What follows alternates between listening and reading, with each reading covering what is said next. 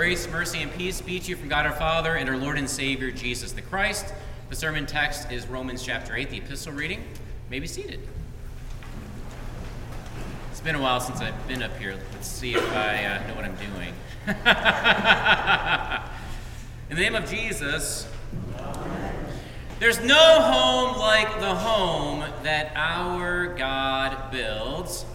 Great Lakes Bay Construction, Ratty Builders, Cobblestone. None of the contractors in this area, or in any area for that matter, can top our God. And uh, you know what I'm talking about when you look at the first two chapters in the B I B L E. In the very beginning, our God built a garden home, which was just perfection, and put Mr. Adam and Mrs. Eve in charge of his creation. Like any home, our God started with the rooms. Now, there some of you out there are actually building a home right now. I don't think that you have brought your furniture to the work site, the construction zone, right? Did you, are, would, would you do that? No, that's silly! That's just plain foolish! You, you need the living room built, and then you can fill the living room with the sofa and the entertainment center. Our God knows this better than anyone. And so God started by putting up walls, making rooms the light room, the water room, the land room. Let there be light. Let there be water above, water below. Let there be land. And then he goes and he fills those rooms. He fills the light room with the sun, the moon, the stars. He, he fills the water room with, you know, the birdies above and the fishies below. He fills the land room with lions, lambs, lemurs, and many other critters and creatures. But we can't forget about his crowning achievement, right? Our first parents, Mr. Adam and Mrs. Eve, this creation all for them. Total and utter gift to them. So, no need for a mortgage. They didn't have to run off to the bank and get a loan. Gratis. Free gift. And what a gift this garden home was for Mr. Adam and Mrs. Eve. Following the week long building project, our God had the ribbon cutting ceremony and then he bursted out, Welcome. Welcome. Yes, welcome to your new garden home. Come live, laugh, love with me.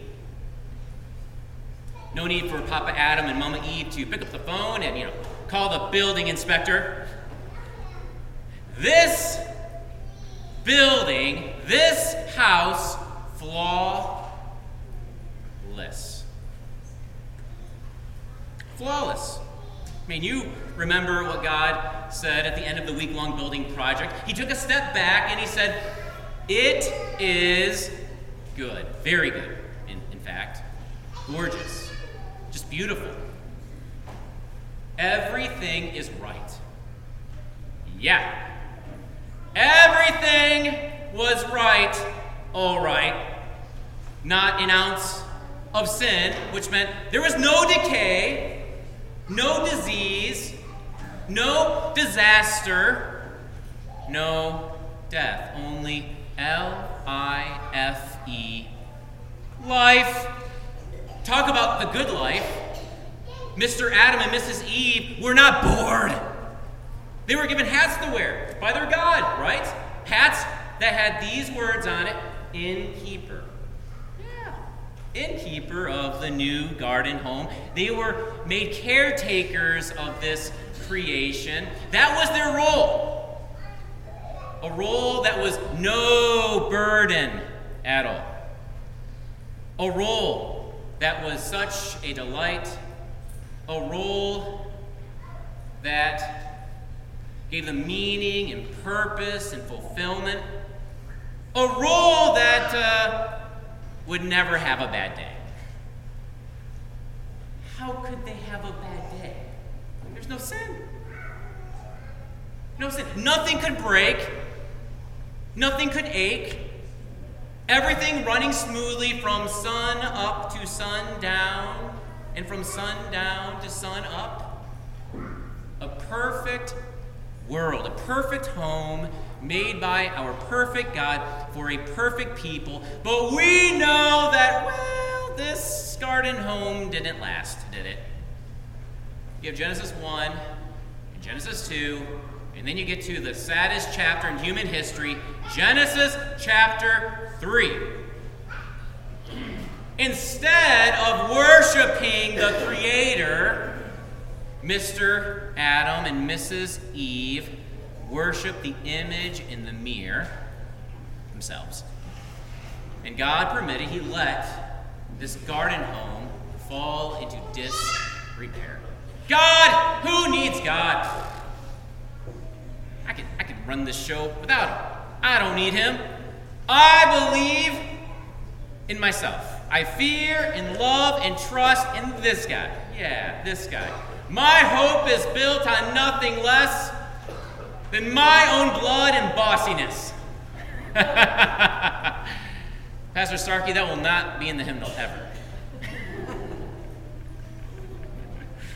Now, that's basically the message that Mr. Adam and Mrs. Eve sent to our God when they feasted on that forbidden, juicy fruit. They rebelled. They committed high treason. And things didn't turn out the way that they thought they would. You know that expression, bring down the house? Well, that expression was quite literal for them. Yeah. They sinned, they fell from glory, and they yanked down God's garden home.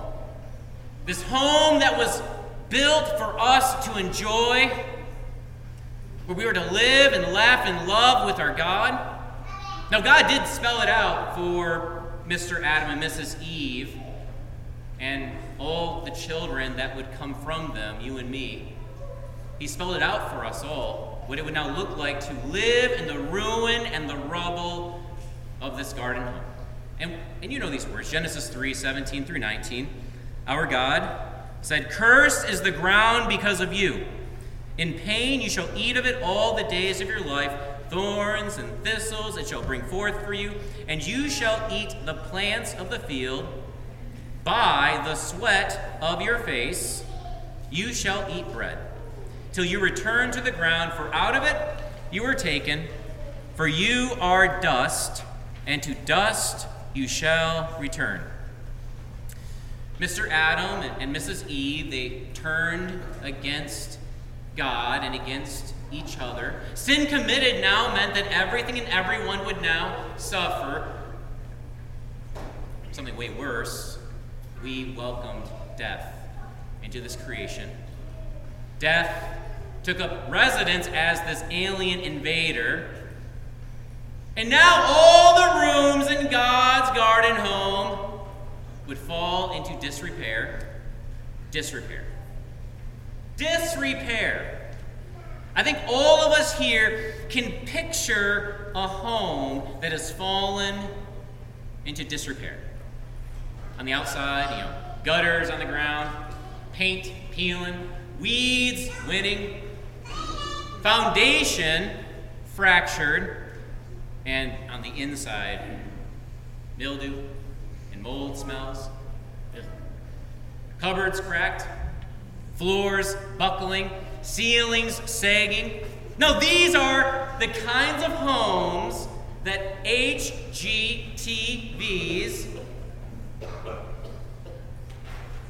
Extreme Makeover Home Edition tackles. But um, this building, this world, is beyond any cable network, any contractor, any company.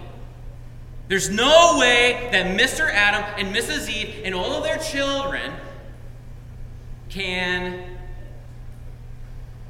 remodel, renovate, refurbish, repair this world and these bodies to perfection. I mean, we see with our eyes and we feel in, in our bones how bad it really is. We do.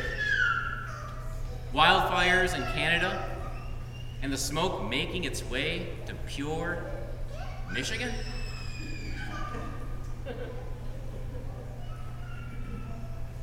Scorching heat in the south, in the west, which uh, Deaconess and our youth and I will thoroughly enjoy this week. yeah, Hawaiian shirts all the way for me this week, yeah golf ball sized hailstones pummeling a dealership in Flint, damaging every single car. Hey, graph, if you want to know.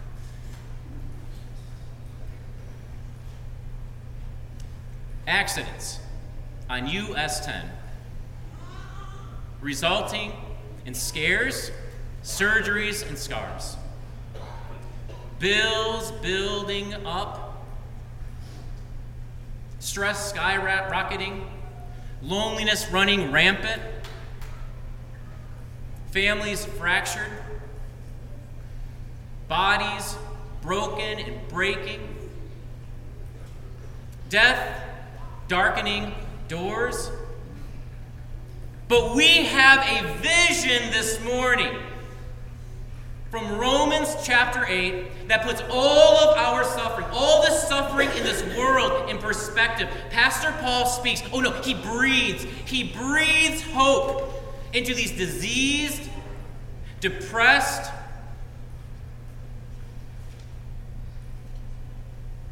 damaged bodies. Listen to this word. I mean, just absolute hope here. Romans 8, 18 through 21.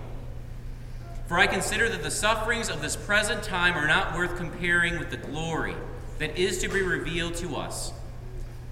For the creation waits with eager longing for the revealing of the sons of God. For creation was subjected to futility, not willingly, but because of him who subjected it. In hope that the creation itself will be set free from its bondage to corruption and obtain the freedom of the glory of the children of God. Now, what does this mean? That's a good Lutheran question, right? What does this mean? We need not despair over this garden home falling into disrepair, for Jesus is sent to set this groaning world, this groaning creation, on a course of glorious restoration which will far surpass the garden home which Mr. Adam and, Mrs. Eve had ever known. See, the groaning that we hear throughout creation and among the children of God, the family of God, is not out of despair or desperation, because there is hope on the horizon. Pastor Paul has such an optimistic view of creation. So optimistic. Now, the devil would have us think that this world is cold, sterile, totally and utterly out to get us, that this creation is our enemy. No. No, says Pastor Paul. The rivers, the mountains, the fields, the forest, the sharks, the gators, the kittens, the doggies, the hummingbirds, the lions, the lambs, the lemurs. All of God's critters stand on tiptoe, awaiting the restoration of this creation at the last day consummation when the sons and daughters of God become who they are meant to be standing, singing, shining, with the glory of God in their resurrected bodies. All of this is possible, of course, because of, because of, because of the Sunday school answer, Jesus. Because of Jesus. He does what Mr. Adam and Mrs. Eve failed to do, and what we so often fail to do fear, love, trust in the Father. He does that from womb to tomb. His entire life is one unbroken yes to the Father. One unbroken yes to the Father's will. And what is the Father's will for you and for me, for all mankind? To live, laugh, love with Him in a new garden home. Jesus is born to make that happen. He builds back better. That's what He does. He does it all from the inside. Right smack dab in the midst of the ruin and the rubble. He begins to renovate this creation like no other. He heals and feeds folks. He sends demons packing. He stills storms. He raises people from the dead. He cares for the body. He cares for our bodies. And He cares for us. He does. He cares about all of the groans that come from these bodies. Maybe some of you were groaning as you got out, got out, got out of bed. I, I was. the aches, the pain, every year more. Our God, dear friends, our Jesus, He will not let the decay, the disease, the disaster, death get the final word. And so, what does He do? He takes upon Himself, He, he shoulders the sin of the world at Calvary on the cross. And then He pulls down into His grave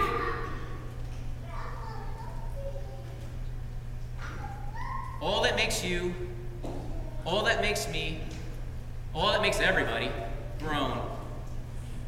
Rendering disease, decay, disaster, death, powerless. How do we know this? Alleluia, Christ is risen. Amen. Risen indeed. Alleluia. On the third day, Jesus rose from the dead, bodily. And then, then, he, then he ascended into heaven, bodily where he is standing, singing, shining with the glory of God. That is our future, dear friends, my brothers and sisters. A glorious future. The open tomb has clinched for us this glorious future. Because of that open tomb, Jesus has opened wide the path for this globe to go from groans to glory. The groaning, temporary expiration date won't last. The glory, though, forever, eternal, has no end. Creation's groaning, therefore, well, it's not out of desperation or despair. The groaning that we hear throughout creation is filled with hope bursting with hope, teeming with hope. Don't take my word for it. That's what Pastor Paul says in Romans 8:22. For we know that the whole creation has been groaning together in the pains of childbirth until now. Creation groans as in childbirth because creation is pregnant. Pregnant with a whole new world. Pregnant with the new garden home. Where all groans will give way to glory, where all tears will give way to cheers, where all fretting and fuming and frowning We'll give way to crowning. Yes, we will be crowned to reign and rule with our big brother, King Jesus, over the new garden home. Innkeeper, yeah, we'll be having that hat. Absolutely. This is where it's all going, folks. This is our glorious future. And this glory is not distant. It's not, it's not way out there. Already in us, this glory is hidden. As Pastor Paul says in Romans 8 23. And not only the creation, but we ourselves who have the first fruits of the Spirit, groan inwardly as we wait eagerly for adoption as sons, the redemption of our bodies. We are on tiptoe too with the hummingbirds and the lions and the lambs and the lemurs, all of God's critters. We are on tiptoe too for this whole new world. Our baptism actually gives us the first fruits of the Holy Spirit, which guarantees our new garden home. We will wake up at our own Easter morning on the last day. In our graves, we'll have a big stretch, maybe yawn a bit, and then we will get off of our graveyard bed. We'll stand on our own two feet, and we will behold God and not another. We will stand in that new garden home. And you're going to have such a grin on your face. I will too. And no one will wipe that silly grin off your face and off my face because we, dear friends, are done with sin. All behind us, all in the rear view mirror. There will be no sin in the new heavens and the new earth.